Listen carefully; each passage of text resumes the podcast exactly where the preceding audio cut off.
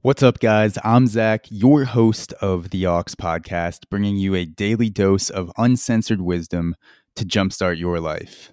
10 minutes or less, no bullshit, no topic off limits.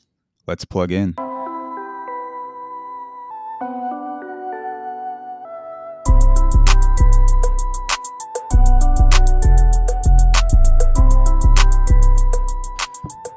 Going on, everyone? I'm Zach, and welcome to another edition of Corona Chat, where every day I'll try to share some sort of helpful advice or insight for both you and myself during this the time of pandemic and quarantining. And and today I want to talk about the music landscape and the lack of music events and festivals during this time and it's it's a huge part of society that kind of gets wiped off of the table when you don't have music concerts, uh, things like Coachella, Lollapalooza, even s- small venues that I go to in Brooklyn, all, all the way from the bottom tier venues that are that hold thirty people to you know Terminal Five in New York City and Madison Square Garden. These are all places where people collect, and it, and it's sacred places that bring people together because a concert when you go to a concert the the thing that you have in common with other people is that you like the same type of music or you like that artist. So it brings together a bunch of different backgrounds and beliefs and politics. You don't give a fuck about you know that the the person next to you thinks differently than you or they voted for someone else. You you're there because you love the music and and you want to share that experience and there's clearly mm. something that overtakes mm. people in crowds like that when music is involved and brings them together and i don't know exactly what it is but it's like this spiritual element that overtakes an audience and and connects them that i literally feel connected to other people when i go to a concert. It's like a wave that just washes over hundreds of thousands of people at a time. You, you, know, even as much as half a million people if you're if you're talking about a, a bigger music festival.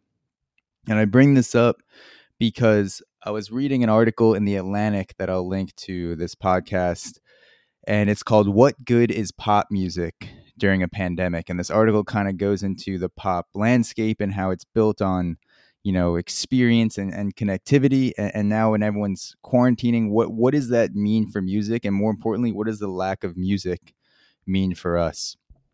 So here is an expert, uh, an expert, an excerpt from an expert from that article. So this is again, this is from an article in the Atlantic titled "What Good Is Pop Music During a Pandemic," and that excerpt is quote.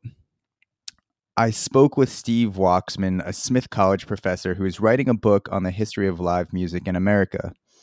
He told me that he feared the broader social effects of tours getting called off and venues shuttered.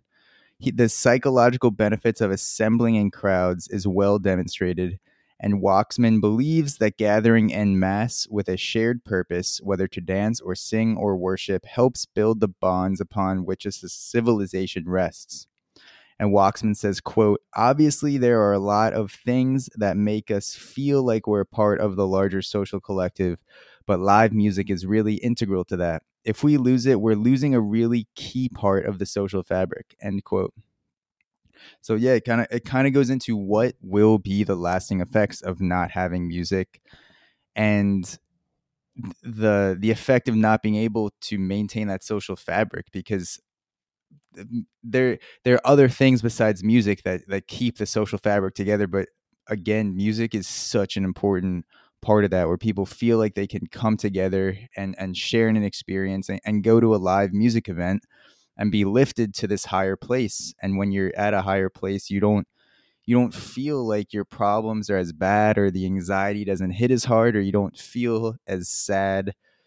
And everything the, the music is an escape and it's also like an elevation. You you can just totally lose yourself in that moment. And it lifts you up and then when you come out of it it has this lasting effect like Waksman says in the article. It helps build the bonds upon which a civilization rests. So without music what does that mean? And i don't i don't know.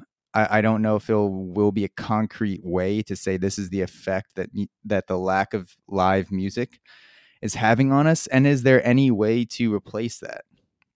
I mean, I, I don't think there's any way to ever replace a, a live concert, even with the virtual reality and things like that. It's still not the same. There's something that you're missing when you're not, you know, sitting or standing next to people that are singing in person and meeting people and you know like there's fucking sweat and it's hot and it's a whole experience of going to the venue and participating in that that you don't get in like the virtual reality or watching a set at home or something like that with that being said i think in the meantime what you can do is if you want you can tune into live streams. There are a lot of djs that are live streaming sets every week like diplo. Diplo has been very active on instagram live streaming sets. You could check out diplo's instagram page. Also Charli XCX is live streaming. And then also tonight i'm recording this podcast on uh, sunday. Uh, i believe it's the the 29th i might be fucking up the date but um yeah, when when if you're listening to this podcast, uh, the day it's released, then tonight there is a iHeart Living Room concert with people like Billie Eilish, her, Camila Cabello, where they're just live streaming artists playing from their living rooms. Which you know, it's not the same, but it's kind of the best we can we can do right now. And I think you know, if you're interested in music and we haven't been able to go to concerts as a society, that's that's uh a, a good option to get that back into our lives, at least in in some capacity. So yeah, uh, check out that article if you want. Check out the the concert tonight, and the um you can definitely find other artists that are live streaming music too, and you know you can always zoom zoom people and, and talk about it, or you know go use your extra time to explore Spotify and some of the other artists or genres that you haven't really